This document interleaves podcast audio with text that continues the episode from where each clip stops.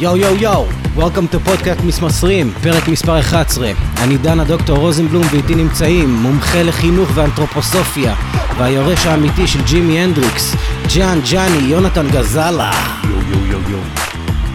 לידו ילד הפלא ממודיעין, יש הטוענים שעוד יהיה נשיא צפון קוריאה בעתיד, או לפחות ימציא אלגוריתם חדש ליעילות בהגנה, רותם אלרן מלך הבשן.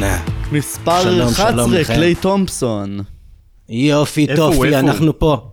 קליי? Who knows. איפה קליי? אנחנו מחללים פה עוד יום שבת נפלא ביחד. אתמול הייתי כבר בים, שטפתי את הגוף וגם קצת את העיניים. היום נדבר על מגוון נושאים, קצת uh, תוכנית ב free style, נרגיש חופשי ונעשה מה שבא לנו, מה אתם אומרים? יאללה, יאללה. בכבוד. Alright, kiddies. משהו שאתם רוצים להעלות כנושא, משהו high risk, high reward, שחקנים שאפשר להשקיע בהם הרבה כ... אה, ובעצם אולי לקצור פירות, אבל בעצם ההשקעה הגדולה בהם יכולה גם uh, להזיק. מה דעתך? אה, עוד דן. אולי, אה, אולי רק נתזכר את אה, ג'רי סלון בחצי מילה, לפני שניכנס לעניינים. בכל זאת קרה סלון. השבוע. כן. כן. ג'רי סלון. אולי דקת דומייה? טוב, שלוש, ארבע ו... וכמו בארצות הברית, מסיימים אחרי שלוש שניות. טוב. אה, ג'רי סלון, כן, לא ממש כן, אה, חשבתי. אה, הודיעו כן, אתמול שנפטר, להגיד את השם ממש. שלו? בוודאי, שינוח על משכבו. מאמן אגדי, כמובן. השיג הרבה בקריירה, אמנם לא היה אלוף, אבל המקום שלו בפנתיאון מוכח, נצחי, תמיד יהיה שם. מה עוד נותר להגיד? אני חושב שאנחנו, אתה יודע, בסוף אנחנו לא באמת מכירים את המאמנים או את השחקנים ברמה, ברמה האישית. אבל אני כן חושב שהתרומה שלו לכדורסל, אני חושב שהשילוב של דון נלסון וג'רי סלואן מאוד השפיעו על הכדורסל המודרני. ג'רי סלואן בקטע של ה pick and roll והתנועה של הקלעים ב weak side. בזמנו היה ג'ף הורנסק וג'ף מלון. אה, זאת אומרת אתה יוצר את, את ה, בצד החזק את ה pick and roll עם השתי השחקנים הטובים שלך במקרה שלו זה הסטוקטון ומלון אחר כך זה היה דרון וויליאמס וקרלוס בוזר והקלעים מסתובבים בצד השני ויש שחקנים שחותכים כל הזמן. זאת אומרת זה מאוד מזכיר אחר כך את מה שהספיירס עשו אה, ואני חושב שלמרות שבזמנו טענו שהכדורסל שלו שבלוני ונעדר אה, מאפיינים מלהיבים כמו שהכדורסל של הבולס או התקפת המשולש אני חושב שבסוף הכדורסל שלו יעיל ומנצח ולכן הוא גם אה, הצליח לשרוד אה, הרבה שנים אה, קדימה. כן, קצת דעתי. אומרים המון שהוא שבלוני ונורא נורא מקובע. אבל בוא נראה את זה ככה שהוא הצליח בשני, די הצליח בשני עשורים שונים, שלושה, כי בתחילת שנות 2000 היה את סטוקטון ואז הגיע דרון וויליאמס והוא הצליח איתו, עד שוויליאמס החרא בגד בו, ובאמת היה מאמן גדול. אה, כן, תראו, אני גדלתי על הכדורסל של ג'רי סלון, הוא תמיד היה שם ברקע עם יוטה. אה, גם כשהתחלתי לראות כדורסל, תמיד ראיתי את הפרצוף שלו על הפרקט, אתה יודע, נותן הוראות, מסתכל על הדרך הטובה יותר לשחק את המשחק. יוטה לא הייתה מועדון עם אה, כוכבים מזהירים ומערכת שיווק שמחפשת נעליים או משהו כזה.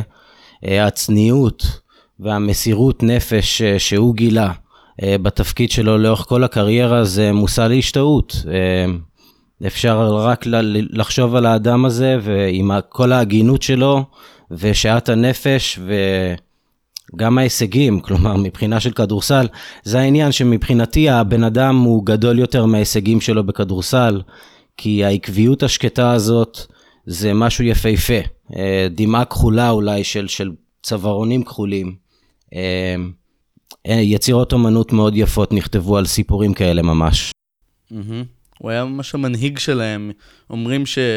עכשיו יש, אני רואה המון ויכוחים בעקבות הריקוד האחרון בכל פייסבוק וזה, ואומרים אה, מלון היה הפנים של יוטה, סטוקטון היה הפנים של יוטה, אבל יותר מזה, כי הוא גם סלואן היה הפנים שלהם לאורך שנים. הוא הוביל אותם לגמר, לגמרים, הוא היה, הוא בגדול ביסס את השיטה שם על סטוקטון ומלון, והוא זה שהביא הצלחות. אני בספק אם השיטה הזאת הייתה מצליחה היום, כי זה קצת צפוי וההגנות השתכללו לאורך השנים, אבל אז זה היה אחד הדברים הבולטים. היה גם את פרנק ליידן חשוב להזכיר לפניו, זאת אומרת סטוקטון ומלון אה, לא בדיוק הגיעו ישר אל תוך אה, סלון, אה, פרנק ליידן דווקא כן היה לו התקפות טובות ו- ומעניינות והם הצליחו איתו. אני חושב שמה שייצב אותם זה באמת המחשבה של סטוקטון ומלון הם העיקר, והקלע השלישי תפקידו באמת להיכנס רק לא, לאותם אה, אה, רווחים שסטוקטון ומלון משאירים לו. זאת והיו אומרת, כמה אה, כאלה, כן? היו, היה גם את תום צ'יימברס בשלב מסוים. כן, כן, יוטה, לא- לאורך השנים היה להם שחקנים מאוד מאוד טובים. אה, דארל גריפית, זה ממש שמות אולי שרק הזקנים יזכרו. אה, אבל ת'ורל ביילי זה אחד מהם, אה, בחור מאוד מאוד גבוה, סוג של stretch 4, stretch 5 של פעם. מרק איטון, מרק איטן, כן, מרק כן. איטן, כן. גרג אוסטרטאג, זאת אומרת הענק באמצע, כמובן, האגדה, האגדה שהייתה באמת גרג אוסטרטאג. כן. אה, יש אנשים שטוענים שהדור החדש מירר לו את החיים, אה, לא הייתי נותן להם יותר מדי קרדיט, כי אה, דרון וויליאמס הוא לא משהו שג'רי סלון היה חושב עליו יותר מיום אחד שהוא העביר לו אימון. לא, אבל הוא התפטר בעקבותיו בכל זאת, זה לא משהו כן. שאפשר לפקפק זה, בו. לא- זה, אני, אני לא רואה את זה. כמשהו נכון. נשבר לו כי אשתו עזבה את העולם, לא, ושתי אם אני לא אם השחקנים אני לא שהוא... טועה, אשתו עדיין חיה, נכון? ג'ון? לא, לדעתי לא. אבל... לא, אה, ממש לא, אשתו נפטרה. אשתו נפטרה לא מסרטן, אם. אני לא טועה. קצת אחרי שג'ון סטוקטון וקרל מלון פרשו. אז זה יותר עניין נפשי. זה לא שהוא אה, ויתר לדרון וויליאמס אה, או משהו. הוא פשוט נמאס לו מהמלחמות של האגו של הדור החדש, של, כל הצעירים החוצפנים האלה, בזמן שהוא אה, הנהיג אה, שתיים מהשחקנים הטובים ביותר בהיסטוריה, ויש לו חלק, אם לא גדול, אז בלתי מבוטל בהצלחה שלהם, וזה לא דרון וויליאמס, זה יותר הנפש והלב של גבר שעובד קשה כל החיים ו- ומנסה להיות הכי טוב שאפשר. גם בוא נאמר אז שזה אה, די רק עצוב, להזכיר את כי השם של דרון וג'רי זה, זה זה, מאוד עצוב לא רק. בגלל שהוא מת, אלא בגלל, במובן מסוים, הנסיבות, כי... אמ, אם, כי הוא ממש זמן קצר אחרי שהוא פ, יצא לגמלאות, אחרי שהוא פרש, אה, אם לא- הוא פרש ממש כאילו ב-2011, לפני תשע שנים, בגיל, אה, מה זה היה? הוא פרש בגיל כמעט 70, אבל הוא כמעט מיד אחרי זה חלה בדמנציה ופרקינסון, ועצוב. זה העניין שהמחלות הגופניות אה, היו גם הרבה לפני, גם הרבה לפני, ויש הרבה אנשים בליגה, גם היום מאמנים ושחקנים, שהם עולים לפרקט והם סובלים ממשהו, ולא תמיד יודעים את זה, לא תמיד מבינים, אה, ורק אחרי, למשל, הנה שהוא, שהוא עלה לשמיים, אז אולי יתחילו להסתכל יותר על המסירות נפש שלו והכוח הנפשי שהוא היווה. אבל כן, זה לא, זה לא סיפור הפ- הפייטנים היחיד של, של כינורות הסבל. למקומו טוב, ויש לו שם טוב, לא הייתי לעולם מזכיר עוד פעם את דרון וויליאמס וג'רי סלון באותה נשימה. אמ, וכבודו בשמו, הוא שלו, בעיניי. לסיום היה אגדה, פשוט כאילו. Amen. Alright, right, אנחנו קצת נתקענו, אני לא, לא ממש זכרתי את ג'רי סלון. אז הנושא הראשון שרצינו אה, לדבר עליו היום זה שחקנים שההשקעה שאני ש- רציתי שבהם... לדבר עליו. ב- בוודאי, אז קח את ה mic. יאללה, אז uh, קודם כל יש לי פה כבר mic מולי ממש, אני פה עם הלפטופ, אבל uh, כן. Uh, נורא עניין אותי, כי יש עכשיו הרבה שחקנים שלוקחים הרבה זריקות, ולפעמים פוגעים יותר בקבוצה שלהם, לפעמים פוגעים פחות, ועניין אותי איזה שחקנים לדעתכם הם השחקנים שמצד אחד אתה יכול להרוויח מהם הכי הרבה, מצד שני הסיכון הכי גדול הוא גם אצלם. אז uh, עניין אותי לדעת מה אתם חושבים בקטע הזה של... Uh, השחקנים עם הסיכון והרווח הכי גבוהים. השחקן הראשון שעלה לי לראש זה ווילי קולי סטיין. Hmm, שמעניין, אבל uh, לא יודע כמה... מה דעתך, הוא- ג'ון? אמ, איפה הריוורד? בווילי קולי סטיין? קודם כל כן. יש, לו, יש לו בעייתיות. בוא נאמר ש... uh, כשאני אומר היי ריסק, היי ריוורד, אני יותר מתכוון לשחקנים שהם... Uh, מצד אחד יכולים להתפוצץ ולהביא לך 40-50 נקודות, או שחקנים שיכולים להביא לך המון על המגרש, מצד שני יכולים לחרב לקבוצה שלך. מצ- ואני רואה את קאולי סטיין כמשהו שהוא די יציב, די קבוע, לא, לא כזה לטוב שחקן ולרע, ש... לטוב ולרע. זאת אומרת, כן, יש לו אה, דברים טובים כי ויש הוא לו דברים ש... הוא עושה את הדברים שלו, הוא סך הכל, הוא משחק את ה pick and roll ומגן קצת בצבע, לא מעבר לזה. והוא גם לא מגן טוב, כן? אז אה, אה, לא כן, כלומר לדעתי ה risk בו זה רק האופי הבעייתי שלו. מי יותר יש לו יש אופי לו אופי בעייתי? לא ראיתי... לא יודע, ראיתי יש שום- לו אופי, אני לא- גם אני לא אוהב איך שהוא שיש נראה. לו אופי בעייתי? לא, אבל- לא, אבל איפה. יש לו, איפה ראית שיש לו אופי בעייתי? באמת. אם. איך שהוא נראה, יש לו אופי בעייתי, לדעתי לפחות. אתה אנטישמי, רק בגלל שקראו סטיין, אתה אתה אומר באמת, נו, הוא נראה כמו 6-9 או משהו, תסתכל על הבחור הזה, הוא כמו שילוב של ליל ג'ון ו-6-9, כאילו, מה? אגב, אין לכם מושג איפה הוא גדל הבחור הזה וכמה הוא? חכם. איפה הוא גדל? כן, אז שהוא ספר לי עליו. הוא אומץ על ידי אה, אה, משפחה ממעמד גבוה. אה, אגב, הכינוי שלו זה טריל, שזה גם אה, משהו מוזר. הוא תלמיד, היה תלמיד מצטיין, אה, גם בקנטקי. העניין איתו, אגב, אה, הוא בזבוז, אחד הבזבוזים הכי גדולים. הוא שיחק אה, בצמוד לקרל אנתוני טאונס, אה, והיה מגן טבעת מצוין, אגב, בקנטקי. אה, coach קל הוציא ממנו הכי הרבה, והוא הגיע לעונה בגלל שהוא רזה והוא לא בנוי פיזית כמו סנטר רגיל, הוא ניסה להראות שהוא יכול לקלוע, אבל אף אחד פשוט לא האמין לו. ודחפו אותו לתוך הצבע וניסו, לה- אה, בסקרמנטו ניסו לדחוף אותו לתפקיד של אה, אה, רולר בלבד, לא נתנו למשחק שלו להתפתח. וכן, כי היה חסר לו אולי את ה drive הטבעי, בגלל שהוא מתעניין בכל כך הרבה דברים מחוץ לכדורסל, הוא אומן והוא עושה מיליון דברים אחרים. באמת, ספר כן. לי. אומן של במה מה? הוא מתעסק? כן, אה, דן, אני דן, חושב שהוא היה צייר, אבל, אני חושב שהוא-. כן, לא, אין שום בעיה, אני מקבל את הבורות שלי בנושא הזה, אין שום אני בעיה. מנסה להיזכר אם הוא, מצייר או מה מה אני חושב שהוא צייר או צ... כן כן הוא אומנות הוא מצייר הרבה והוא אומן ב- בלי קשר ובכלל וואו. מעניינים אותו הרבה דברים אה, מחוץ לעולם הכדורסל. אה, אבל הוא לא היה לו את ה drive להגיד אני אני אראה לכולם מה אני שווה וזהו. אה, וזה קצת בזבוז. אה, ואגב יש אחד יש וידאו מצחיק ביוטיוב שלו תוקע שלושות אחת אחרי השנייה לפני הדראפט שהוא מראה את הזריקה המדהימה שלו. אבל שוב הוא זריקה? מעולם- לא ידעתי שיש יש לו לו זר- זריקה. יש לו, הוא פשוט אף אחד לא נתן לו לעמוד מחוץ לקשת להתחיל לזרוק והוא לא לקח שום דבר בכוח בחיים שלו. הוא גם לא קולע זה עונשין נקודת טוב, זה. לא... אז מה הסיפור? הבורות שאני הצגתי לגביו, זה בדיוק מה ש... כמה הוא קולע לעונשין? אני בודק? שנייה. אה, בוא נאמר שלדעתי זה מוזר, כי אה, בדרך כלל הכלייה מתאפיין, הכלייה יציבה מתאפיינת אה, בהיות השחקן קלעי עונשין טוב, רוב הקלעים הטובים גם קלעי עונשין טובים. אז עכשיו אני אז בודק. זאת אומרת ש- העונה- שהבורות שאני העונה הוא הצגתי קלע כלפיו... ב-60.6% מהעונשין, ובוא נראה בעונה שעברה, הוא קלע ב... לא, לא, כן, העונה גם ירד בדאלאס האחוזים שלו, אבל בווליום מאוד מאוד נמוך. אה, הוא קלעי של אה, בערך בין 55 ל-67 אחוז מהעונשין. כן. ב- בכל העונות ש- שלו. זה לא משהו. כן, כן. לא משהו. הוא מאוד לא יציב. הוא מאוד לא לא יציב. יציב. כן.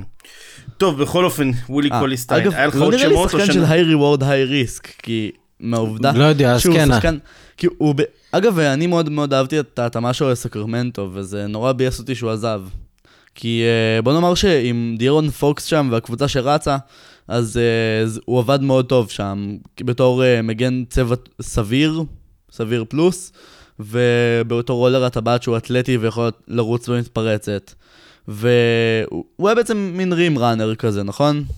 כן, פחות או יותר זה מה כן, שהיה שם. וזה ממש עבד טוב שם, כי הוא ממש היה הסנטר שלהם אה, והוביל את ה... הוא, הוא היה חלק חשוב מהחמישייה שם, עם באדי הילד ובוגדנוביץ' ופוקס. כן, אה, הקלה של והעונ- דאבל פיגרס ב-26. מה עם אה, שחקן מהרשימה שלך, רותם? מי יש לך שם? שנייה, אני רוצה לדבר עדיין על קולי סטיין, הוא פשוט מעניין אותי. לא, לא, לא, לא. אני חושב שהמנחה נתן את אה, את, מילת ה... טוב. עוד שנייה שוט יוצא, באמת. טוב. כן. אנחנו לא נעביר אה, 40 דקות על קולי סטיין. אני לקחתי לי, כן. כל אחד בחר פה שלושה שחקנים, אז אני לקחתי פה אה, שני שחקנים שהם all-stars ושני שחקנים שהם אה, טובים מאוד. אבל השחקן השלישי שלי הוא לא all-star, לא מתקרב לזה כרגע אפילו. אבל אה, הוא גם יחסית בעייתי ב- בדברים מסוימים, ויחסית בעי... לא בעייתי בדברים אחרים, תורם. וזה אריק בלדסו. איי fuck, גנבת לי. דן? אני ראשון פעם הבאה. אריק בלדסו, אה? כן, אה, הוא מסכים. מאוד בעייתי, כי מצד אחד הוא אחד המגנים הכי טובים ב guard, הוא, הוא קשוח מאוד, הוא מאוד אינטנסיבי, אבל uh, מהצד השני הוא קצת, הוא באמת בעייתי מהסיבה הזאת, כי הוא, הוא, הוא לא פורח מה מה הבעייתיות בו? הוא לא קולע טוב, קודם כל, הוא קולע באחוזים לא אוקיי. גבוהים במיוחד. ו... בעמדה שלו יש שחקנים יותר טובים? כן, שאפשר, הסתם יש הרבה כלומר. החוזה שלו יחסית ש- שמן. יש לו אני לא חוזה אהבתי מאוד את החוזה שמן, שלו. כן, יש לו חוזה מאוד כן, שמן. יחסית שמן, שמן ממידותיו, וזה החוזה השני השמן שהוא מקבל בקריירה, ועוד לא הגיע ממש להישגים. כן, הוא לא הגיע להישגים, אבל קודם כל הוא חלק מהקבוצה ההגנתית הכי טובה בליגה, נכון? ג'ון? כן, חד משמעית הכי טובה בליגה. כן. והוא חלק חשוב בהגנה הזאת, כי יאניס אה, מגן בפרימטר ובצבע, אבל הוא חלק לא פחות חשוב בזה שהוא הבולדוג על הכוכב של היריבה, גם חלק מהזמן, על כל מיני רכזים. ו- אבל הבעייתיות איתו היא באמת בפלייאוף, שההיעדר של הכלייה שלו וההיעדר של ההתקפה היציבה שלו מאוד פוגעת בבקס, וכבר ראינו את זה במשך שנתיים. אני יכול לתת... זה גם מה שאתה חושב, ג'ון? אני רוצה לתת הסבר טיפה אחר ללמה לדעתי בלדסו, אה, אה, באמת התפוקה שלו כל כך יורדת בפלייאוף. אה, קודם כל high risk ו high reward אני מסכים בגלל שיש לו משחקים שהוא פתאום משחק בהם מצוין בפלייאוף ואז אתה פתאום רואה כמה הבאקס היא קבוצה אחרת כשהוא מתקתק את ההתקפה אבל זכור באמת הקרבות שלו עם טרי רוזיר שדי כפכף אותו בפלייאוף. כן, שדי כפכף אותו בפלייאוף אה, ההוא של בוסטון כשקיירי נפצע. Um, אני חושב שזה אחד הסיבות שהם הביאו את ג'ורג' היל ואת, uh, ונותנים לדונט uh, דיוונצ'נסו לשחק לפעמים וואי, אני מת על בפוינט גארד. ג'ורג'י, אחד השחקני רוטציה האהובים עליי בליגה. כן, ברצינות. אנחנו יודעים את זה. כן, אהוב- לבך, אהוב לבך. כן. אל תדאג, נגיע גם לחמשיר שלך, נגיע לזה. רשימת. המאהבים שלך רותם היא מאוד מרשימה. כן, מאוד, לא, מאוד. ג'ונס, בחורים. כן, מיני כן, חבר'ה כן. בקיצור, אז uh, אני חושב שאחת הסיבות היא ש... הופה, ה- יש לנו חלק בעיה גדול מההגנה. שלו, אה, אה, נתקע לנו שהוא השידור. נורא, שומר באגרסיביות, ואגרסיביות אולי אפילו אוקיי. לפעמים אגרסיביות יתר. ובעונה הרגילה, שהוא יכול לשחק את ה-30 דקות ככה, אז אה, באמת זה בא לכולם בהפתעה, או שאנשים, קשה להשוות ל- לאינטנסיביות הזאת. ובפלייאוף שכולם מעלים את הרמה במבחינת אינטנסיביות, מי שבולט בדרך כלל בהגנה זה השומרים האינטליגנטים דווקא. אלו שיודעים לעשות קריאות, אלו שיודעים לעשות אדפטציות אחרי שהם רואים את התגובה של היריבה. בתור מאמן אפילו הייתי אומר, נגיד ניק נרס של שנה שעברה. בדיוק, מישהו שיודע לעשות, אבל גם על המגרש, שחקנים שיודעים לעשות אדפטציות, להבין שאולי שווה לקחת את השחקן שמאלה ולא ימינה, אה, כל מיני דברים כאלו שקשורים לאינטליגנציית משחק, שאין לו לגמרי, והוא נסמך על אתלטיות שהיא באמת אה, סופר פיזית. Um, וזה אחד ושתיים הגובה שלו כשהגארדים הבאמת גבוהים וחזקים מתחלפים עליו הוא, הוא מתקשה מולם בחדירות הוא כן יש לו מספיק מסה אם הם מנסים לעשות לו פוסט-אפ אבל בחדירות הוא מתקשה מולם. הבעיה אה, זה שהוא אה, יחסית, הוא גם לא קולע טוב, אבל אה, הוא גם לא מנהל משחק הכי טוב בעולם. הקליעה שלו כן. אבל לא יציבה כל השנה. יש לו כן, קליעה... אבל- כן, כן, לפעמים שלו אף פעם לא יציבה, אבל כן. יש לו משחקים שהוא יכול להתפוצץ ולשים איזה 30 זה. נכון בעונה. הרגילה וזה נכון בפלייאוף. Um, בגלל זה תמיד uh, מילווקי חשבו אם הם היו מגיעים לפלייאוף השנה, אם הפלייאוף משוחק השנה, זאת אומרת, um, אז מה שהם, רצ- הבאקס רצו לעשות, אני מניח, זה לתת לאריק בלצו להתחיל את המשחק, ולפי איזה אריק בלצו שאתה מקבל באותו לילה, להבין אם הוא נשאר uh, לשחק דקות ארוכות, או שישתמשו בגארדים האחרים שלהם? כתחליף. נורא מעניין אותי נכון, מה היה נכון קורה. נגיד. נורא מעניין אותי אם נגיד אם אה, היה משחק אצלם אה, כרכז פותח איזה מישהו ב style של אה, רונדו של האליפות של 2008 בסלטיקס. ואז היית מקבל. פחות את יאניס עם הכדור, וזה נראה לי חבל. לא, לא, אבל מצד שני, אה, יאניס נורא פורח ב pick and roll, וזה משהו שיכול לעזור שם. ג'ון, מי, חו- חוץ מבלדסו, מי עוד יש לך שם ברשימה? יש לי אה, ש- עוד שלושה. אה, אחד זה ג'מאל מורי, ג'מאל מורי. כן, הגיוני. אה, בגלל שבאמת, אחד, זה אחד השחקנים שבאמת יכול להתפוצץ עליך יום אחד ולהיות ענה מיום אחר. אה, וגם אני חושב שהוא עוד לא למד מה הדבר שהוא עושה, שהוא יכול לבנות עליו משחק אחרי משחק. זאת אומרת, אין לו go to moves, הוא באמת סופר יצירתי, ולפעמים הוא חודר מדהים, ולפעמים הוא קולע מחצי מרחק, ולפעמים פלוטרים, ולפעמים הוא זורק מחוץ לקשת, אבל הוא עדיין לא יודע מה ה-go to move, שאומר, טוב, עכשיו הכל, everything is tightening up, עכשיו זה הזמן ל, אה, לקחת את השומר שלי לפה לפה. זאת אומרת, לפעמים זה נראה כמו מישמע של בוא ננסה עד שמשהו ייתפס.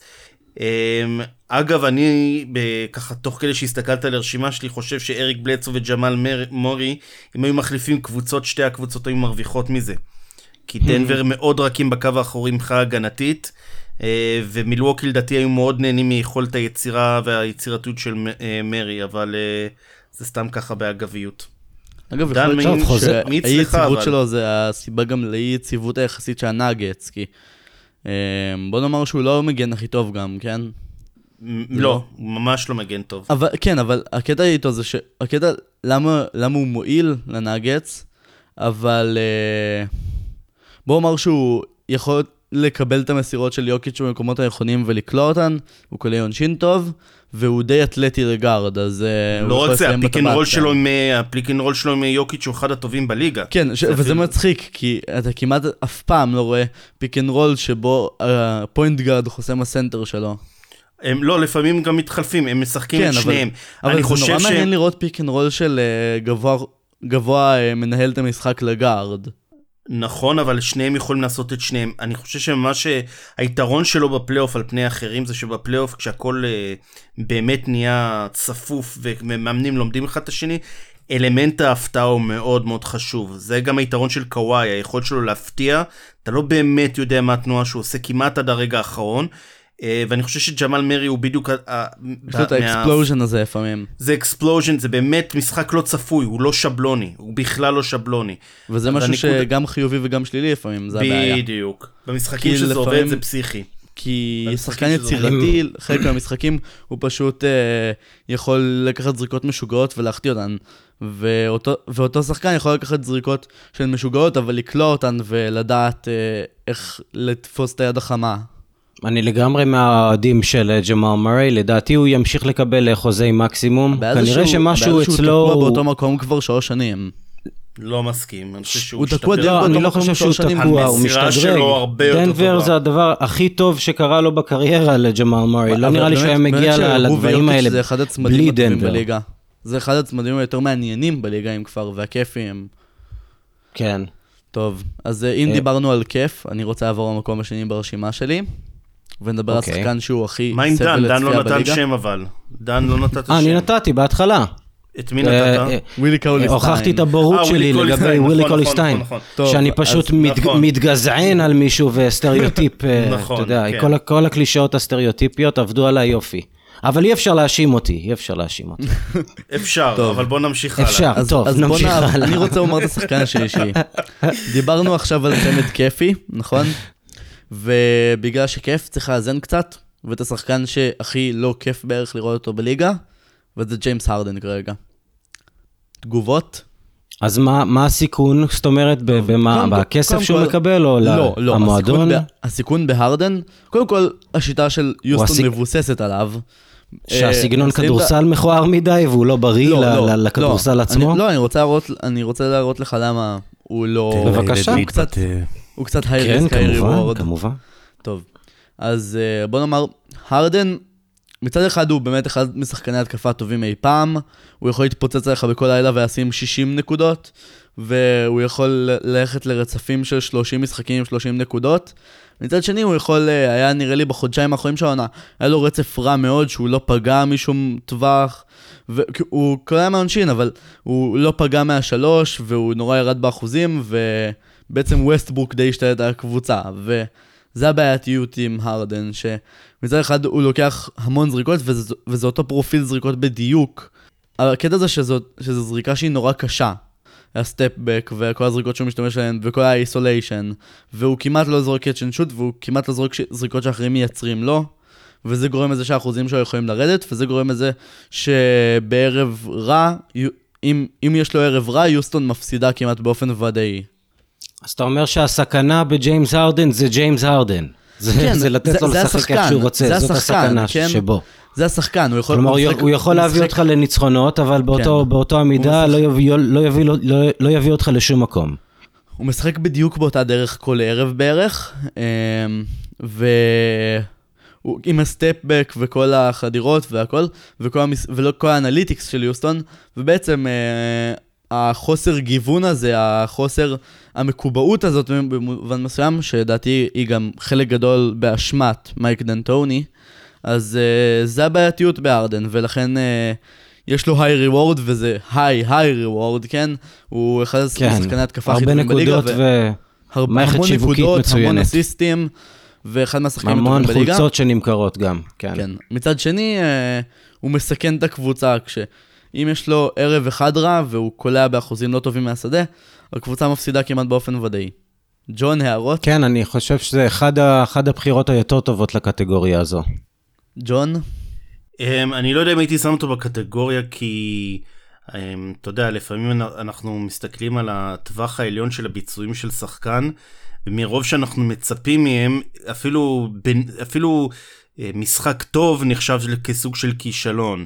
זאת אומרת בקטגוריה של מייקל לא, ג'ורדן אבל מהבחינה ללכת הזאת. 2 מ-17 מ-3 זה לא נקרא משחק טוב בשום נכון, צורה. אבל כמה משחקים היו לו 2 מ-17 בפלייאוף לעומת כמה משחקים שהוא כמעט לבד, כמעט לבד לקח קבוצות אה, על הגב, אה, כאילו הוא הצליח לנצח קבוצות.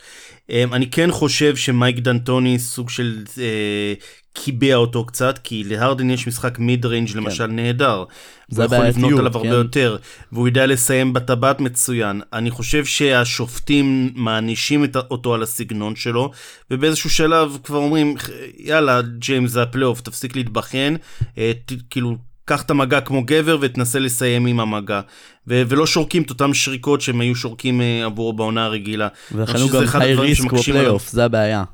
נכון, אני חושב, תשמע, כשהיה לו גם- כריס גם פול לידו, הרוקס ב- שללו ממנו את אה, אחד הדברים העיקריים שלו, וזה אה, דעתי קצת בעייתי. הם שללו ממנו את ה pick and roll, במובן מסוים כשהם העבירו את קפלה, וכשלא היה, עכשיו אין להם סנטר בכלל. ו- נכון, הרדן הוא אחד נכון, השחקנים הכי קטלניים בליגה ב pick and roll. אני בטוח שהמשרד הראשי שלהם עובד. על להביא גבוה. לא, אני לא חושב ש- אני לא חושב, יגיע גבוה ל- ליוסטון. לא, הם נכון, אבל לא ברמה של קפלה.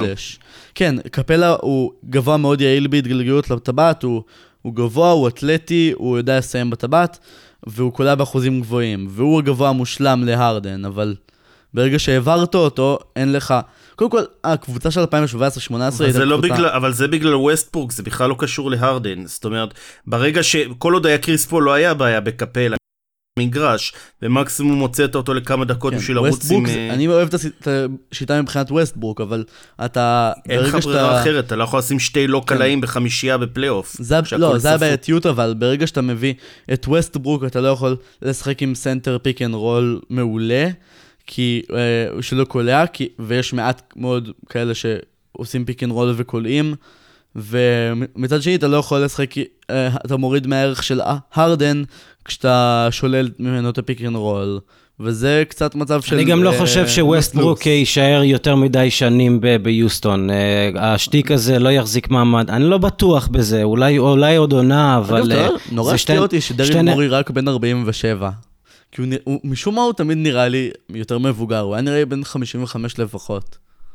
וואלה, טוב. כן, לא, לא לי- יודע הוא למה. נראה לי קצת יותר גדול ממני, הוא נראה פחות או יותר כמו החברים שלי. מי עוד כתבתי שם ברשימה? שמתי את קיירי ארווינג ודונובין מיטשל. קיירי ארווינג כי אני קצת כועס עליו, כי הוא מרוויח כל כך הרבה והמוח שלו לא במקום הנכון. קיירי ארווינג, ודונובין מיטשל. כאילו אם הוא יהיה ה franchise player של יוטה, ובאמת הם ישקיעו בו את כל החזון והדרך שלהם, ואם הוא באמת שווה את זה. דיברנו על זה בעבר, אולי לא נדבר על זה שוב. שנייה, אה, קיירי- קיירי, אני רוצה לומר עליו משהו. אם אתה זוכר, אוקיי. אה, היה לנו, היה רק... את- היה את אני זוכר. שאתה מאוד מאוד אוהב אותו, שאתה מהאוהדים הכי גדולים שלו. טוב, בפרק הראשון שלנו, אה, אם מישהו לא שמע, אז אה, זה היה רק אני ודן, והיה היה קטע שבו במשך איזה חמש דקות דיברתי על כמה אני לא אוהב את קיירי ארווינג, חמש דקות רצוף. אני זה זוכר, כמה אני לא אני אוהב זוכר את זה. כן. אני אבל מאוד- לא, לא גידפת או השתמשת בקללות, כן. אפילו לא העלבת אותו. אני מאוד מאוד, לא- היית אני נקי מאוד- יחסית. אני מאוד מאוד לא אוהב אותו, בגלל שקודם כל הוא יכול להזיק לקבוצה שלו והוא קצת דופק את הצעירים שם. וכאילו, אם אתם רוצים אה, לשמוע כמה אני לא אוהב אותו, תלכו לשם. אני לא, אין לי כבר עכשיו לחזור ג'ון. מי עוד יש לך שם ברשימה? ג'וני בוי. יש לי עוד שניים, יש לי את... אה, אני כבר אקריא את שניהם, אה, אנחנו... לא כן, go for it. אחד זה ג'ר סמית, אבל אה, קצת... אה, הוא לא פג בליגה. אבל, קצת פג תוקפו, אבל אה, עדיין שווה להזכיר אותו. מה? גם הוא כשהוא לא לתת לך משחק. במשחק גמר 6-7 שלושות, ובמשחק אחר המוח שלו קפא. הפך לעיסה. ו- ועוד מישהו שהוא הוא סוג של היי ריסק היי וורד למרות שהוא לא שיחק אפילו לא בפלייאוף אחד וזה מייקל פורדר ג'וניור גם מדנבר. אגב, אמ, וה-reward זה מאוד ברור כי השחקן הזה כשמסתכלים עמוק לתוך הסטטיסטיקה שלו הוא מאוד מאוד יעיל פר דקת משחק שלו, והוא עושה דברים נהדרים, והוא אפילו מפתיע ב- בהגנה. זאת אומרת, חשבו שהוא ילך להיות חור רציני בהגנה, והוא לגמרי לא רע, אפילו בהגנה על הטבעת. הוא, הוא... He's a big dude, by the way, he's like 6'11 לפחות. לא, לא, הוא שני מטר שמונה, לפי מה ש... באמת? הוא נראה לי יותר. הוא שני מטר שמונה. אגב, הוא יכול משחק להיות... יותר גדול. מהגודל, הוא משחק אפילו יותר זה יכול להיות מעניין, גדול כי הם יכולים- מהגודל שלו. להיות כמו אה, יוטה של אז, יותר- יצירתיים, אבל יכולים להיות כמו יוטה של אז, של הפיק אנד רול של אה, מארי ויוקיץ', ובצד יש להם השאלה. השלישי הזה, הגבוה, צ'יימברס, לדעתי הוא אגב די מזכיר את צ'יימברס, גבוה שוב רותם. אלרן גונב לי אוכל מהפה, כי אני? באתי להגיד בדיוק את. אותו דבר. הוא מזכיר לך- מזכיר לך אה, גם את צ'יימברס? לא, לא צ'יימברס, אבל הרעיון באמת שרציתי להגיד זה שהוא, כל, כל הכוח שלו יהיה בזה שהוא משחק מה weak side בפלייאוף, וה high reward זה באמת שה...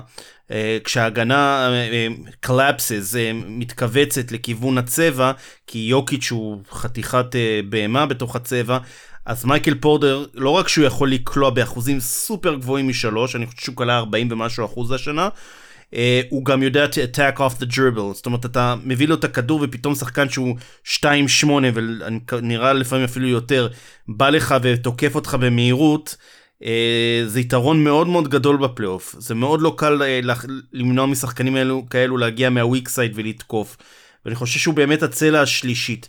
הריסק כמובן זה שאם אתה בונה הגב, עליו, הגב. נכון, אם הגב יחזיק. אני חושב שהם יודעים את זה בדנבר והם אה, גם מכירים את הדוחות הרפואיים יותר טוב מאיתנו. אז הם בטח יודעים, יש סיבה שהוא לא משחק את הדקות אה, שמגיע לו לשחק. זאת אומרת, ברור ששומרים השאלה זה אותו אם הוא ונזהרים אי אותו. פעם יהיה שחקן של 30 דקות אי אפשר למשחק. לדעת.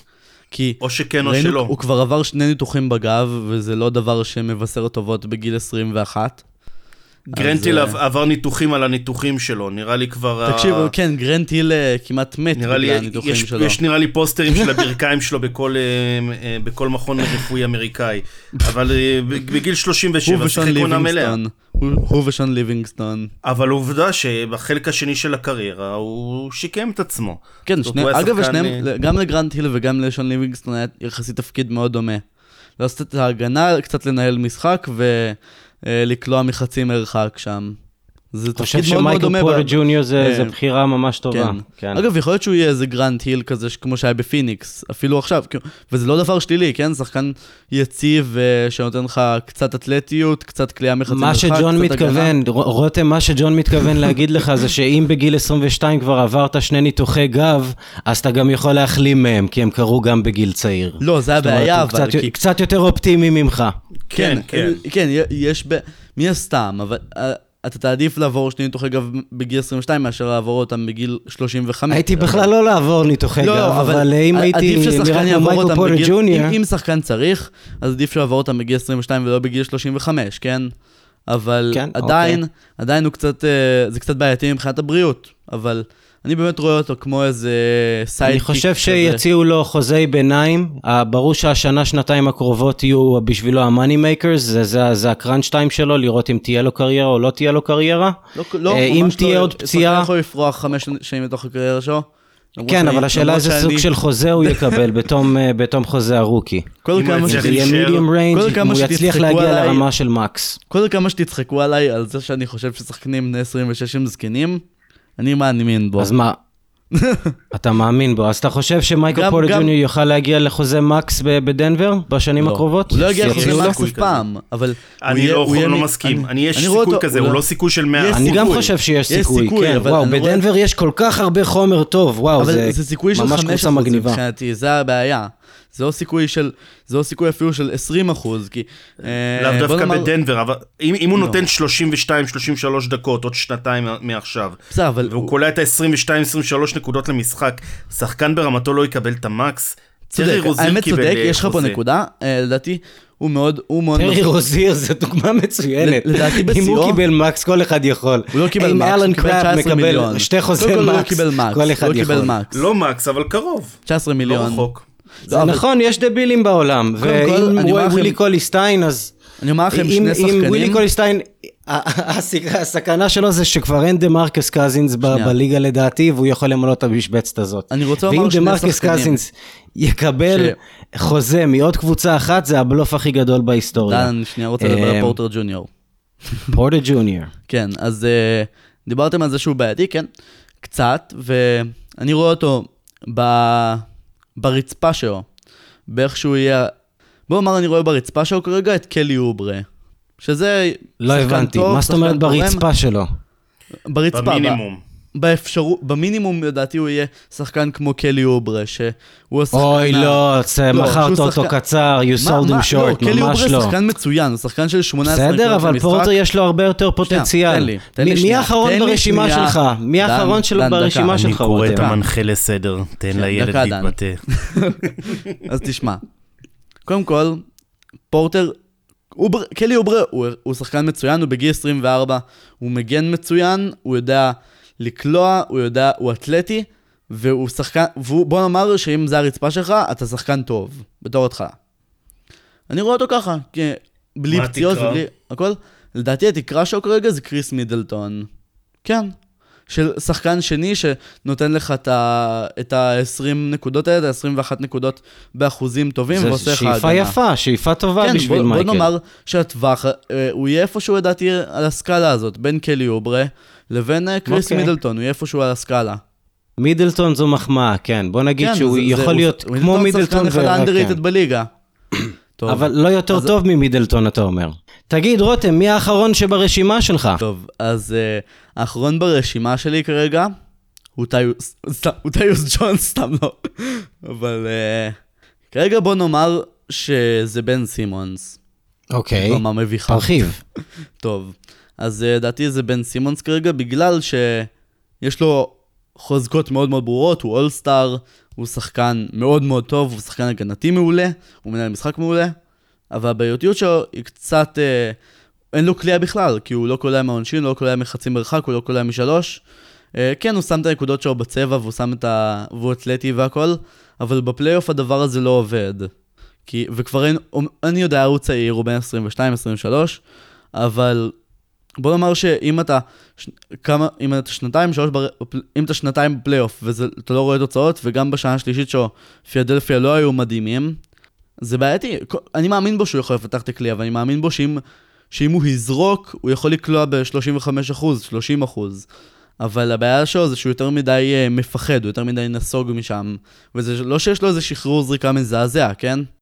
כן, לדעתי אם בן סימונס לא היו בונים עליו franchise ממש, הוא יותר נראה כמו שחקן של 10-10-10 כזה, כמו ג'ייסון קיד. לא, לא בונים עליו, אמ, לא, קודם כל, לדעתי. אני- הוא- אני הוא הייתי בונה אותו לשחקן שלו- כזה של ה default שלו זה 10-10-10. שחקן של שש- 16-8-8. זה זה ה default שלו, זה מה שהוא שם עוד מעונת rookie שלו. הוא כי הוא חושב שהוא לברון ג'יימס, אבל הוא רחוק מלהיות לברון ג'יימס. הוא גם לא קרוב, הוא, הוא לא קרוב להיות לברון ג'יימס, אבל הוא יכול כן. להיות באמת אה, מין שחקן כזה כמו ג'ייסון קיד.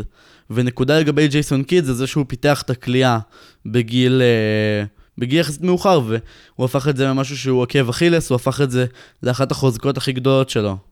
ג'ון על בן סימונס ברשימה הזו. אמ, כן, זה עובד. אה, זאת אומרת, אה, גם מבחן התוצאה, היו לו משחקי פלייאוף אה, כמו בסדרה מול טורונטו, שזה פשוט לא עבד, ואז הכדור עבר לידיים של ג'ימי באטלר. וזה אחד הכעסים הגדולים של ג'ימי באטלר היה שכל השנה הוא רצה לשחק בצורה כזאת שהכדור בידיים שלו ובן סימונס נע ומקבל את הכדור תוך כדי תנועה והמאמן ה- הנדיר של הסיקסרס אה, ברט בראון אל, תגרום. לי אפילו להתחיל לדבר עליו. ואז, ואז פתאום, ואז פתאום, ואז פתאום, אה, במשחק, לא זוכר אם זה היה משחק 4 או 5, הוא פשוט אמר, טוב חבר'ה, כל מה שעשינו כל השנה, זרקו את זה לפח, הכדור לא אצל בן סימונס, הכדור אצל ג'ימי באטלר, במיוחד בדקות האחרונות, והוא ייצור עבורנו. וג'ימי באטלר התלונן שבעצם, אה, מה עכשיו נזכרתם לשחק ככה, אנחנו לא מאומנים לשחק בצורה הזאת. והוא טוען שזה אחד הסיבות שהם הפסידו לרפטורס בסדרת אה, סיבוב שני המפורסמת, שנגמרה בשנייה האחרונה. עכשיו, בן סימונס לדעתי אחד, אחד הטעויות אה, של הסיקסרס היו שעוד לפני שהם ראו אותו דקה על המגרש, הם אמרו אתה ה point guard הפותח שלנו. וזו הייתה טעות נוראית שהם עשו, וזה פגע בשני שחקנים, אחד זה בן סימונס והשני מרקל פולץ. כל הסאגה של פולץ התחילה בזה שלקחו את השחקן שראה בעצמו את ה point guard הכי טוב במכללות ואמרו לו אה לא אתה בכלל משחק לא, לא עם הכדור אתה בכלל תשחק מחוץ לתפקיד שלך כי כבר הבטחנו את תפקיד ה point guard הפותח והוא לעצמו אמר רגע אבל אני נבחר מספר אחד ואז זה שם את כל הלחץ על סימונס להיות point guard פותח כמו מג'יק ג'ונסון והכדורסל הוא לא כזה ועם כל הכבוד הכמות האחריות שהוא היה צריך לקחת בהתקפה הייתה פסיכית. אה, וגם, אתה יודע, עם הזמן למדו איך הסיפור עובד והתחילה הגנה אה, אה, נסוגה מול drop down defense מול הסיקסרס וכל מה שאתם מכירים והיה קשה לפתוח את ההגנות בלי קלעים. אז אני חושב ש-looking forward אני חושב שבן סימונס כן יכול לשפר את הקליעה שלו. אני חושב שבסוף הוא ארבע עם הובלת כדור ולא point guard עם כל הכבוד לשטות הזאתי. וואו, אז... אהבתי. אהבתי. והוא דריימונד גרין, רק יותר טוב בהובלת כדור, עם כדור יותר טוב. איזה מגניב. בכלל להוציא אותו מהעמדה הזאת, אפילו יהיה יותר טוב. אין לו מה לשחק בעמדת ה point guard, נכון. גם אם הוא יכול לעשות עשר אסיסטים, יש המון שחקנים. פסקל סיאקום, אם אתה תחליט שהוא point guard פותח, כן, הוא יהיה לו 9-10 אסיסטים למשחק, אני אומר לך, אבל זה לא חכם לעשות את זה. אתה מבזבז מישהו עם תכונות, אה, אה, שחקן עם תכונות של מהירות, יתרון אדיר של מהירות על השומרים שלו, יתרון פיזי על רוב השומרים שלו, והיכולת נהדרת, יש לו באמת טאץ' אה, נהדר סביב הסל, בצורה נדירה, יש לו מיליון פלוטרים ומיליון זריקות. כן, פשוט להלביש עליו חליפה שלא מתאימה לו, זה נ... הסיפור של הקריירה. נכון, והוא צריך יותר לנוע בלי כדור ולקבל את הכדור תוך כדי תנועה מפוינט גארד אמיתי, וזה היה, זה הטרגדיה של הסיקסרס. ולכן אני לא חושב שזה נכון להגיד האם לבנות את, ה, אה, את הסיקסרס, תמיד יש את השאלה האם לבנות סביב אה, בן סימון זה אה, או ג'ואל אמביד. זה לא התשובה הנכונה. גם וגם, זה העניין. גם וגם, וגם הסטטיסטיקה מראה בבירור שחבר'ה האלה טובים יחד. זה תלוי מי השחקנים מסביבם, וכשהיה סביבם קליעה והיה סביבם עוד הובלת כדור, זה היה נראה טוב. כשהיה מולם פשוט חבורה של אנשים כמו אל הורפורד שלא קשור בכלל לחבר'ה האלו, ועוד כל מיני שחקנים שלא יודעים, זאת אומרת ש, שלא יודעים לעשות שום דבר עם הכדור, אה, כמו טובייס האריס. טובייס האריס יודע אז זה לא נראה הכדור, פשוט כשהוא ה main guy. לא ברמה גבוהה, לא, לא ברמה גבוהה. בקליפרס ראינו אותו עושה דברים יפים, אבל כי הוא היה ה main guy בקבוצה שהיא יחסית חלשה. יחסית. on the attack, כשהוא קיבל כדור הוא תקף, זה מעולה, זה מעולה, mm-hmm. זה, יש הרבה שחקנים כאלו. אני מדבר על שחקן שאתה שם את הכדור ביד, ההתקפה מסתובבת סביבו והוא בונה והוא יודע לאן להניע את הכדור. יוקיץ', זה רמה אחרת מ... כאלה? בדיוק, באטלר יודע לעשות את זה, זה אחד הגדולות שלו. וזה, אה... וזה הטמטום שאני אמרתי לעצמי, למה הם לא החתימו מחדש את באטלר? למה הם החתימו לא את האריס ו... מה? הוא, הוא לא היה חותם לא שם, רצה. אבל לא, הם, היו, גם, הם אפילו לא ניסו. גם לא למאקס. אבל הם, הם, הם היו... לא היה עוזר להם. לא היה עוזר להם, היה לו אי אמון, היה לו אי אמון מוחלט, והוא גם דיבר על זה בריאיון לאחרונה, היה לו אי אמון מוחלט בסיקסרס. גם אם היו מציעים לו פעמיים מקס, הוא לא היה נשאר שם. כן, Welcome to מיאמי, כבוניטה, מיאמי. אי אפשר להתחרות עם השמש במיאמי, זה בול מתאים לג'ימי באטלר. כן, גם. בוא נאמר שג'ימי באטלר, אני אה, מאוד אוהב אותו, וחבל לי לא- שהוא לא שם, כי הוא בדיוק הדבר שמתאים להם. הוא המנהל משחק הזה שיודע לעשות הגנה, שיודע לעשות הכל, שלא חייב לקלוע, אבל כי הוא יכול, אם הוא רוצה. וזה מה שחסר להם נורא כרגע. וזה אחד הסיבות שהם לא הצליחו. אני מאוד אהבתי את הרעיון של... כן. מאוד אהבתי את הרעיון של בן אה, סימונס בארבע, זה, זה כמו בשבילי להתחיל להשתמש בראש עם השחקן הזה, בן? כי הוא סתם מתבזבז מציפיות ש, שלא נואמים לו, וזה באמת חבל.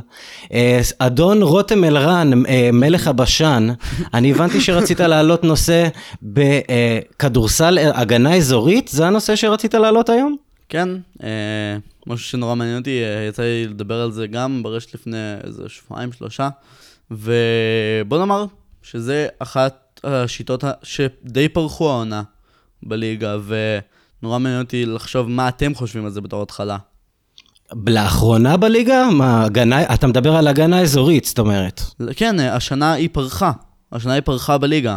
היא הגיעה לליגה, לא, קודם כל בשנות ה-90. לא ראיתי את כל המשחקים. קודם כן. כל בשנות ה-90, היא פרחה בשתי קבוצות בעיקר, אבל עדיין אה, השתמשו בה יותר.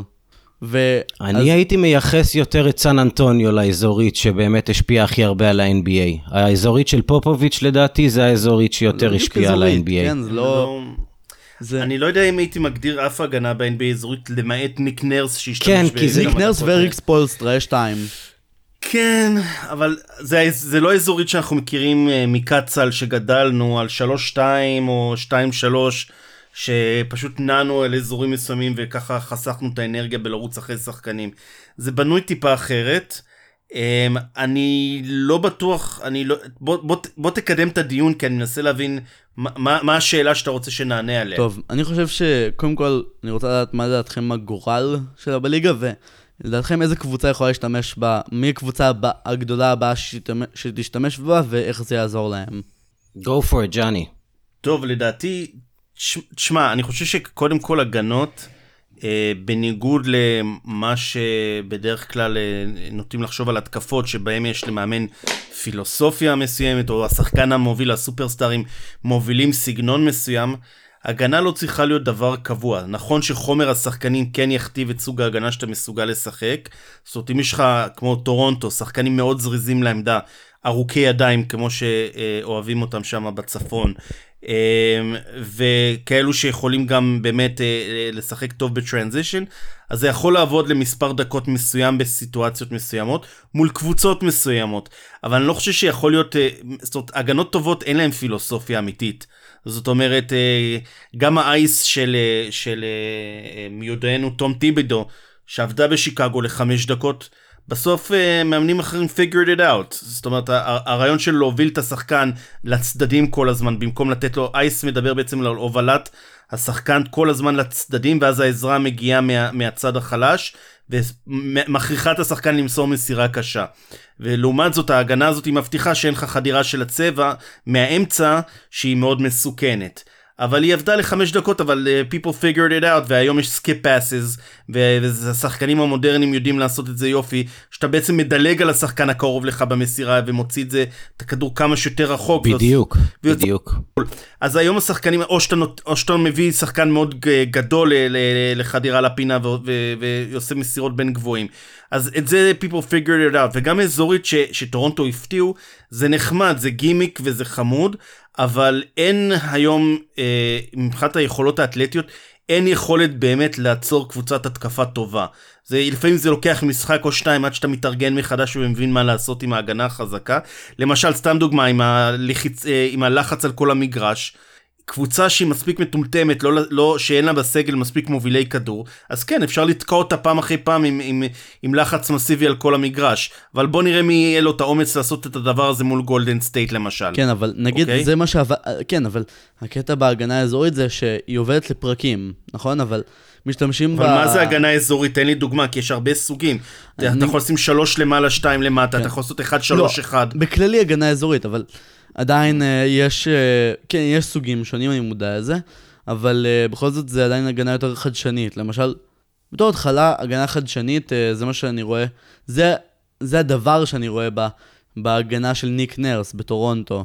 שיש לו אה, כן, אבל באירופה ובמכללות כל השנים. מבחינת ה-NBA חדשנית, והוא גם מביא... לא, ממש לא, ממש לא. ב-NBA פשוט היה חוק נגד אזורית המון המון שנים. בסדר, אבל בשנות ה-90 היה, כן? בתחילת שנות ה-2000 כבר, ב-2004 כבר הסירו את זה, וכמעט ולא ראינו הגנות אזוריות עד היום בתור שיטה של קבוצה בהגנה.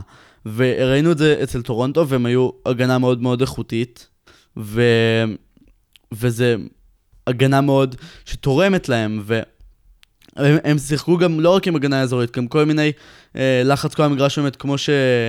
הם, אם אני לא טועה, הם חזרו מה, מפיגור 32 מול דאלאס, בזכות זה שהם הם הפעילו הגנה שמשתמשים בה בתיכונים. או שהם שמו את ה box and one על קרי, וכל הדברים האלה, וזו הגנה מאוד מאוד חדשנית, ויחסית ל-NBA, והגנה שהם חדשה ל-NBA. היא, היא לא חדשה ל-NBA כמו שהיא פשוט לא יעילה ל-NBA. זאת אומרת, זה שאתה לוקח משהו מאוד אנקדוט, אנקדוט, אה, אנקדוטיאלי, אם יש מילה כזאת. אנקדוטי. ומח... אנקדוטי, ומפעיל אותה, בעצם מיישם אותה על, על, על פילוסופיה שלמה. אני לא חושב שזה נכון, אני חושב שנכון, ניק נרס, זאת אומרת, זה לא היה משנה אם הוא היה עושה לחץ על כל המגרש, או שהוא היה חושב על, זאת אומרת, גם לצורך העניין, זה ששמו דריימון גרין בחמש, זה היה מאוד מאוד חדשני ב-NBA כביכול, אבל אף אחד, כולל סטיב קר, לא חשב שזה המהלך הקבוע, שגולדן סטייט צריכים לשחק 40 דקות עם אה, דריימון גרין בחמש. רק הפרשנים שהתחילו לעוף לכל מיני כיוונים וניסו ל- ל- להראות כמה הם מבינים עכשיו וכמה כדורסל הפך לאחר, הכדורסל לא באמת הפך לאחר. גולדן סטייט שמרו את הדבר הזה לחמש דקות, להפתעה פה, ללחץ שמה. היה ברור להם כל השנים שגם צריכים לשחק עם סנטר אה, מסיבי שמוריד, זאת אומרת, בסוף צריך לשמור גם על הגב של דריימונד גרין. ואותו דבר שחקנים בטורונטו, אי אפשר לשחק אזורית אה, ב-NBA, אה, תלוי כמובן איזה סוג, אלא אם כן אתה יודע שקבוצה מביאה מולך חולשה מאוד בולטת, אבל יש הגנות שהן לא אזוריות שאפשר לעשות, להפעיל מולם. בנוסף, שכחת לציין שהגנה אזורית, כמו שאנחנו מכירים במכללות בתיכונים ובאירופה, היא לא קבילה ב-NBA כי יש את חוק השלוש שניות בהגנה. שזה מאוד משמעותי ביכולת שלך באמת להגן על הצבע באזוריות. כן, אבל יש ולכן- קבוצה... שנייה, אבל אני רוצה לדעת איזה קבוצה לדעתך יכולה להשתמש בזה כשיטה, ואיזה קבוצה לדעתך זה יעזור לה. כולם צריכות להשתמש באזורית, לא, וטוב שכולם לא, לא, ישתמשו לא, לא, באזורית. לא, אבל- אבל מיל- כאילו, מילווקי למה לא- לא? מילווקי, זה, דינמי. קבוצה שיש לה את הכלים להשתמש. בזה, קבוצה שיש לה את השיטה. את המאמן שיכול אה, לשים את זה. זה לא מורכב, קבוצה. שיש לה רכיבים חלופים, כי כל הרעיון באזורית, זה, זה לא משנה מי השחקן שאתה שומר עליו, זה חשוב איזה אזור אתה שומר עליו. ולכן אה, קבוצה כמו מילווקי לא יכולה, כי אתה לא יכול להחנות את אה, ברוק לופס בצבע, כי הוא יקבל שלוש שניות, אתה לא יכול לשים אותו בפינה, כי הוא יקבל חדירה בקלות מכל גארד. זאת אומרת, בסוף צריך לשחק מתוחכם עם שחקן כמו ברוק לופס, או שחקנים גדולים. נכון, אה, והשיטה של לעשות- מילווקי באמת עובדת כרגע, אבל יש קבוצה שלדעתי... אבל זה, זה, זה עדיין אישית, זה פשוט coverage שונה של pick and roll שיש להם, ואני יכול להרחיב על זה אם אתם רוצים, אבל אה, בכל אופן, אני לא רואה, זאת אומרת, הקבוצות היחידות שכביכול אמורות להרוויח מהגנות אה, אזוריות או סמי אזוריות, כפי שניתן לעשות ב-NBA, זה קבוצה עם רכיבים אה, חליפיים. טורונטו זה דוגמה אחת שמארק גסול לא משחק. Um, ודוגמה אחרת נגיד בוסטון, שיש להם, ר- שהם יכולים לשחק עם 4-5 שחקנים זריזים ו- ו- וניידים. Um, זה, זה הסגנון, אבל אני, אני לא, עדיין לא רואה בזה כפילוסופיה, כי קבוצות באמת טובות, אתה חושב שאתה יכול לשחק אזורית מול לברון ג'יימס, זה ייגמר רע מאוד. רע מאוד, לא משנה מי הקבוצה. אה, תלוי, כי לברון הוא לא הקלעי הכי טוב בעולם, אז אם אה, כאילו ייתנו לו קצת המרחק... כן, הוא יכול להתפוצץ. למה אתה חושב שאי אפשר לחדור הגנה אזורית מבחינת חדירה? כן, ההפך אבל- הגמור. אבל יש גם הגנות שהן יותר חדשניות, כמו לשים את הקיר, כאילו. איך אומרים? אני קצת לא מבין את. הסוגיה, אני קצת לא מבין את הסוגיה של הנושא שלנו כאן, כי זה קבוצות משחקות אזורית, אישית, חצי מגרש, מגרש מלא, זה, זה כל משחק זה משתנה עשרות פעמים. אבל עדיין אה, מעניין אותי איזה. קבוצה לדעתכם יכולה להיות, כאילו, הקבוצה הבאה שתשתמש בזה, הקבוצה שזה יעזור לה, כי לי יש אחת בראש. ו... אני לגמרי אהבתי את מה שאמרת על ניק נרס והבנתי למה אתה מתכוון, כאילו מה הוא, מה הוא חידש במרכאות ב-NBA. כאילו קשה להגיד את זה, חידש ב-NBA כי הכדורסל היה שם כבר המון המון זמן. אה, כן, לא יודע אם הייתי אומר את זה חידש, אבל האלמנטים האלה הם אולי נדירים. אבל אה, הגנה אזורית היא כבר, לדעתי כל קבוצה ב-NBA יכולה לשחק אזורית, ובושה לרוסטר שנמצא ב-NBA שלא יודע איך לשחק אזורית. אמ, קצת לא ממש מבין את השאלה כאן, כי אלה שחקנים מקצוענים שאני יכול להריץ אותם בהתקפה ולהגיד להם, התקפה אחת אתם באזורית, התקפה אחרת אתם שומרים אישית. אני לא חושב שאידיאולוגיית הגנה זה בסיס ל- ל- להרכבה של מועדון. זאת השאלה שלך רותם? יש, יש, הגנות, אידיאו- יש הגנות אבל שהן כן אה, בסיס של מועדון, ויש קבוצות שנורא מתבססות על ההגנה, גם אם הן לא מצליחות אוקיי, בהתקפה. ת- תן, אז, רותם, תן אז, דוגמה. אז זו בעצם השאלה שלך? כלומר... מילווקי לא הקבוצה הכי טובה בעולם בהתקפה, כן? הם אפילו לא כללי השלשות הכי טובים בליגה, למרות שהם מתבססים המון בש- על השיטה הזאת של בודן הולצר. ועדיין הם קבוצת הגנה פסיכית, וזה, מש... וזה אחד הגורמים החשובים שגרם להם להיות הקבוצה הכי דומיננטית והכי חזקה בליגה, חוץ מיאניס בהתקפה, כן? השיטת אוקיי, הגנה אבל- שלהם אבל- מי משהו לדעתך מה. יכולה לשחק, מי, לפני שאנחנו נעבור, את האזורית, מי- מי מעניין אותי לשחק, שתשחק אזורית, ומי מעניין אותי שתשחק ככה? ואתה מדבר על זה שזה יהיה פילוסופיית ההגנה שלהם, ישחקו כן. אזורית מול כל קבוצות כן. ה-NBA? הקליפרס. וואו, וואי וואי. לא, לא מול כל קבוצת ה-NBA, אבל עדיין הקליפרס. אתה רוצה לבזבז את קוואי לנרד ופול ג'ורג' על אזורית? אתה באמת? לא, כאילו, לא יודע. אם, הם מתבוט... אם, אם אה, יש לך שלושה בולדוגים כמו אה, בברלי, פול, ג'ורג' וקוואי לנארד מתפוצצים עליהם ב perimeter, ובריון כמו הארל או זובץ בצבע, ו- ועוד כאילו, זה, אתה, זה כמעט שיטה בטוחה. כלומר, ל- אתה בתור. GM היית לוקח את ההגנה האזורית כאידיאולוגיה שעליה מבססים מועדון כדורסל וסגנון כדורסל מהבסיס, כלומר. בתור מאמן, אני באמת אומר, בתור אני- מאמן, אני הייתי אה, לוקח את השיטה הזאת לקליפרס. קודם כל, הם... אם הם אני הייתי הם- עכשיו מאמן הגנה היריבה של הקליפרס, הייתי אומר תודה רבה. תלוי איזה יריבה. הייתי. משמיד אותם. תודה תלוי- איזה יריבה. אה, וואי, ה- גולדן סטייט בשיאה, אני לא אתן עד השלשות, אבל... הייתי לחלוטין משמיד את הקליפרס, אם הם היו לא, לא משחקים, יודע אם הייתי יודע. שהם הולכים לשחק, אין כזה דבר, אתה עולה למגרש ואתה יודע איך ישחקו מולך, אנחנו המיווקי, אנחנו משחקים אזורית, לא, לא, זה לא, כאילו, אני זה אומר סופר דינמי. אבל אני אומר שבגלל זה נרס אחד המאמנים הטובים בליגה, כי הוא נורא מגוון. מצד שני, אבל הוא אוקיי. נורא חידש כשהוא הביא את האזורית ל-NBA, כי בקושי השתמשו בה לפני. כי אז- אז נ- בהתחלה היה אני- אסור, ואחרי זה פשוט לא היה מקובל. אז בוא נדבר לשיטתך, כי אני חושב שצריך להיכנס קצת לאזורית, כי אזורית זה מושג מאוד גדול, אנחנו, זה מט, מושג מטריה. הוא מדבר על מאוד. מיליון, זה כמו להגיד motion offense, אוקיי, אבל איזה, יש מ, מ, מיליון סוגים של motion כן, offense. אז אני אומר, כן. אז בולדוגים אז כאלה יש- שמתרוצצים ב perimeter, כמו כל מיני... זה מה לא, שאני זה לא בולדוגים שמתרוצצים, זה לא אזורית. בוא נתחיל, ב- בוא נדבר קצת אתה, במושגים. אתה חושב על high school basketball בראש שלך רותם, שאתה, שאתה מסתכל על זה בתוך הראש שלך? זה נראה לך כמו הגנות של, של high school? מעולם לא אני ראיתי מנסה פשוט high school- לרדת לסוף לשמחתי דעתך, מעולם לא כאילו. ראיתי high school basketball. אין לי אה, עוד לא, לא, כוונה. למה? לא ראית את הלונזו בול ו- וכל החבר'ה האלה? זה כמעט ראיתי אותו דבר. highlights, טוב, תראה לא את לונזו. בול ב- בניו אורלין, זה עדיין high school basketball. קודם כל, ניו אורלינס קבוצה מאוד איזה כיפית. שריפה.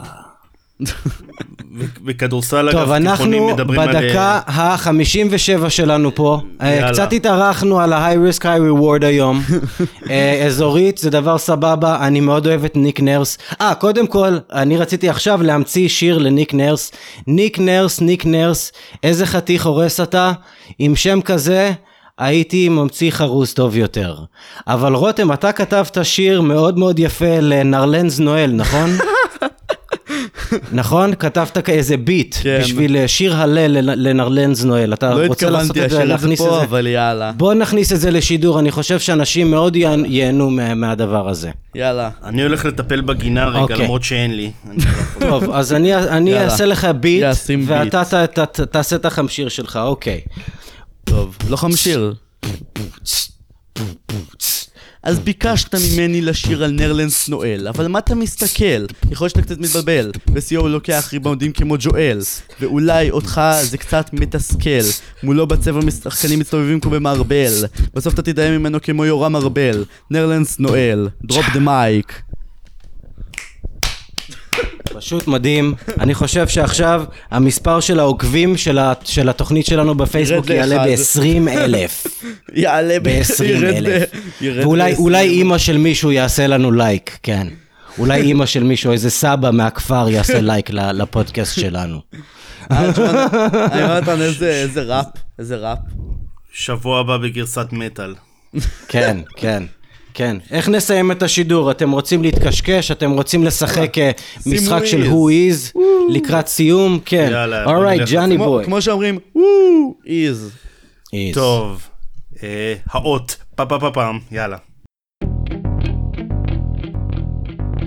טוב, הראשון, פה פה פה פעם. פה פה פה פעם. ככה, תקשיבו טוב להגדרה, כי זה חשוב. בתוך משקל דק כמו עיפרון. בלי גוגל! לא, אני משקל- כותב, בתוך משקל דק כמו עיפרון. בדיוק, תקבל כלום. זה ה- זה הרמז? זה הרמז. בתוך בתוך משקל משקל דק כמו כמו עיפרון? עיפרון. Hmm. טוב. כל הס- כל החידות היום הם שחקנים עכשוויים שמשחקים בליגה. אה, שמשחקים היום? נכון. אני משחק בבוסטון? לא, אתה לא כלומר- משחק בבוסטון. שנייה, אתה מתכוון בדק כמו עיפרון שחקן רזה? אולי, ברור. כנראה, כן. כן. זה מעין חידה כזו, כן. הם שיחקו בממפיס? בתוך לא, אתה משחק באורלנדו? לא, אבל יש עוד 26 קבוצות, אז לכו על זה. נו מה, רציני, תשאלו שאלות יותר מעניינות. שנייה, בתור. בתוך משקל, באיזה תפקיד אתה משחק על המגרש? אז זה small forward, אבל אני אמור זה כן ולא, לא? אני מגלה כן לכם... ולא אה, כעיקרון, כן. כן ולא, אז אה, שאלת את כל העמדות ועניתי כן בסמול אה, forward. אוקיי, טוב. טוב. Hmm. כולה שלושות?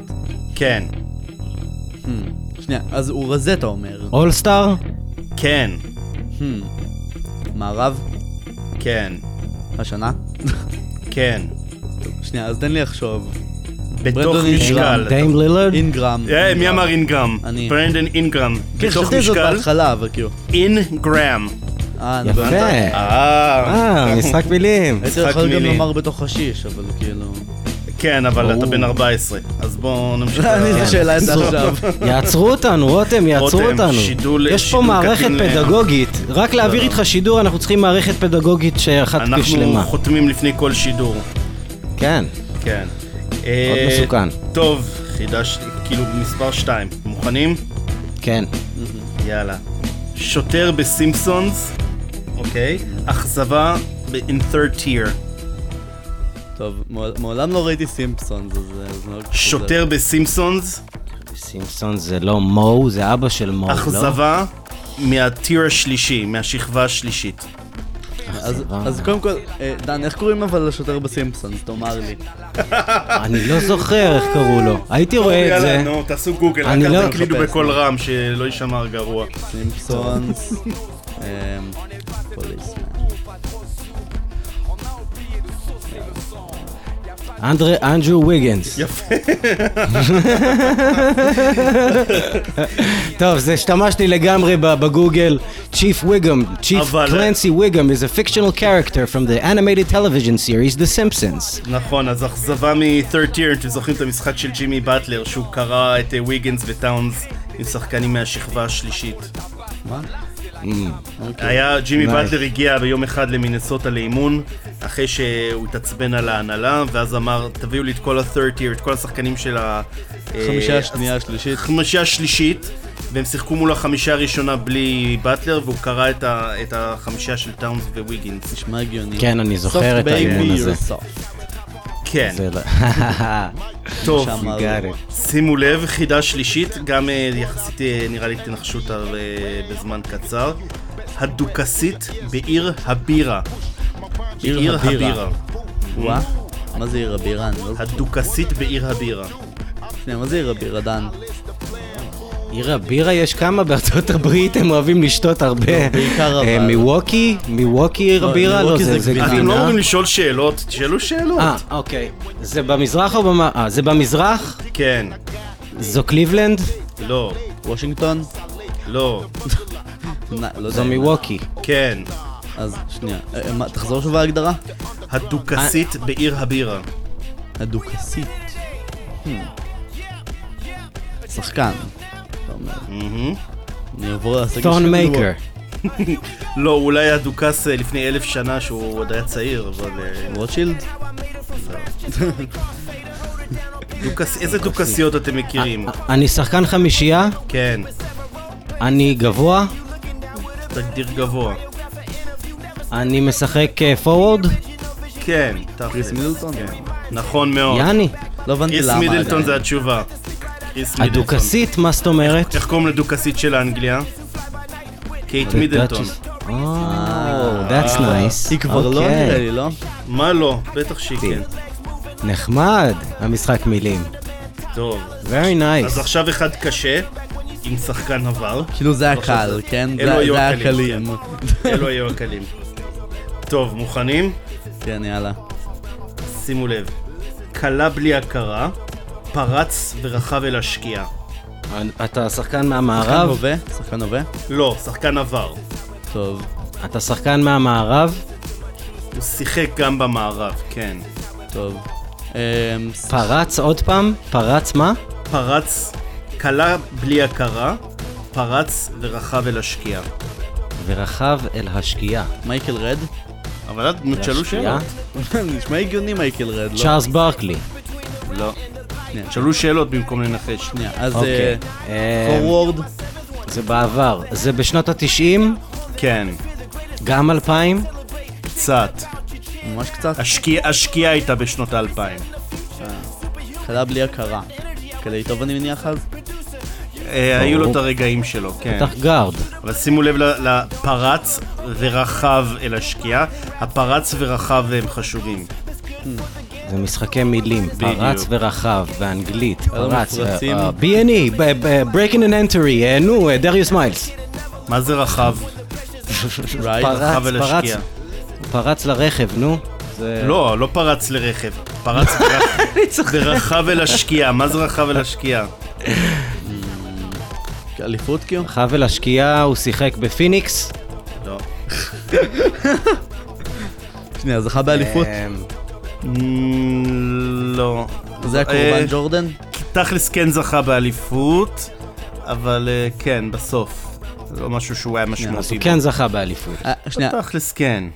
היה קורבן ג'ורדן? אה, לא. לא עד כדי כך טוב. זאת אומרת שהוא לא היה אחד מה top stars. לא. לא. Hmm. אז כאילו לא, הוא ס- הוא הוא היה שחקן הגנה טוב? לא, ממש לא. טוב. אז זאת אומרת שחקן הגנתי חלש, משחק בעיקר במערב, נכון? הוא בהיכל התהילה? אמ, אם הוא בכלל התהילה, אני אני לא הולך לבקר שם עוד פעם. לא, הוא לא בהכרח התהילה. אוקיי. שחקן. שולי או שחקן... אה, שחקן שולי כזה? או כוכב? הוא לא עד כדי כך שולי, אם אתה מסתכל על המספרים, הוא לא היה שחקן שולי. טוב, משחק בניקס? לא, הוא הוביל את הליגה בנקודות? מעולם לא. הוא היה השחקן הראשון. הוא הוביל את הליגה? בשורה סטטיסטית אחרת? לא, אבל הוא זכה פעם בתחרות. תחרות שלושות? תחרות באולסטאר? כן. תחרות שלושות או הטבעות? אה, אני מניח שאתם במקום לשאול שתי השאלות, אני אגיד הטבעות. טוב. זאת אומרת שהוא היה... הוא היה בתחילת שנות ה-90? זכה אוקיי, בזה? זה מצמצם את האפשרויות, הנה אני מתחיל להשתמש בגוגל שזה לא ייקח... לא, לי אל. תשתמש, אל תשתמש, אני זוכר, כאילו, אבל... לא להשתמש? אוקיי. שנייה, בתחילת שנות עונת הרוקי הייתה הטבעות תש- עונת הרוקי הייתה 93-94. טוב, אז... מהרולד מיינר? לא, לא, הרולד מיינר נבחר ב-90... 92. לא זכה באליפות כן. גם, כן. לא. כן, לא זכה באליפות מאוד. זכה באליפות. זאת אומרת שהוא זכה באליפות בו- בעונת רוקי? שנייה, הוא- זכה בזה ב- בעונת רוקי שם? לא, לא. הוא, לא זכ... הוא זכה בגיל 29, שנה לפני שהוא סיים את דרכו בליגה. אז זאת אומרת שהוא... מה? לארי ג'ונסון? לא, אין לי אפילו מושג. פתח, אפילו פתח אצל האלופה שש פעמים. אבל זה באמת האלופה? לא. אלופה כן. בשנות- בתחילת שנות האלפיים, אתה אומר שהוא זכה. נכון? זה בטח סן אנטוניו, זה לכם, מישהו אה, מסן אנטוניו בטח, נו, דאלאס או משהו כזה. נו, נתת לכם הרבה מידע, אבל תתחילו לשאול שאלות. טוב. אוקיי, שיחקתי במערב, כן, גם. לק- האליפות שלקחתי הייתה במערב, כן. Hmm. בטקסס? לא. לא ו- בטקסס. בלייקרס? כן. זאת אומרת שבין 2000, 2001, 2000, 2001, 2000... בין 2001 ל-2003, כן? תחרות הטבעות, כן. מישהו בלייקרס? אמ, קובי. אבל קובי? שימו לב, נתתי לכם רמז בשם. רחב ולהשקיע. רחב. כלומר, המוות. זה השקיעה? סדריק סבלוס? רחב, מה זה המילה רחב באנגלית? ריידינג. מהמם. יאללה, תתחילו משם, נראה לי יהיה לך. איזיה ריידר. בינגו. לא מכיר. אותה. אפילו- אפילו, כאילו, שמעתי את השם שלו פעם אחת. וואלה, נכון, הוא זכה בת... בואנה, הוא זכה, נכון, הוא זכה באליפות עם הוא הלייקרס. איזה- הראשון שעשה את ההטבעה וואו. עם ה- בין הרגליים, אתה. שקובי חיכה אחר לא כך. זכרתי אותו אתה אפילו. צודק, יאללה. הייתה כן. לו קריירה יחסית מעניינת, אבל הוא באמת סיים אותה מוקדם, הברכיים שלו, אם אני לא טועה. הוא, הוא התחיל עם איזה 20 נקודות למשחק, כי בעונת הרוקי, אני אגיד לך, הוא כלה, בנק... בעונת הרוקי הוא התחיל עם 16.6 כרוקי, עונה שנייה שלו בליגה כבר 20.4, אבל זה היה השיא שלו. אה, מבחינת ה-NBA, הוא היה במינסוטה אז. אה, גם אגב, וואו, הוא היה יש- כוכב. סוג של אה, כוכב בהתהוות, הוא קראו לו גם JR ריידר, כי הוא ג'וניור. אז... כן, נכון, J.R. ריידר, אתה צודק. כן, אבל איזיה ריידר זה השם. ואז הוא עבר לפורטלנד ב-97, והיה שם, נתן שם כמה עונות לא רעות כשחקן מוביל, 19 נקודות למשחק. ה Jail 14. Blazers?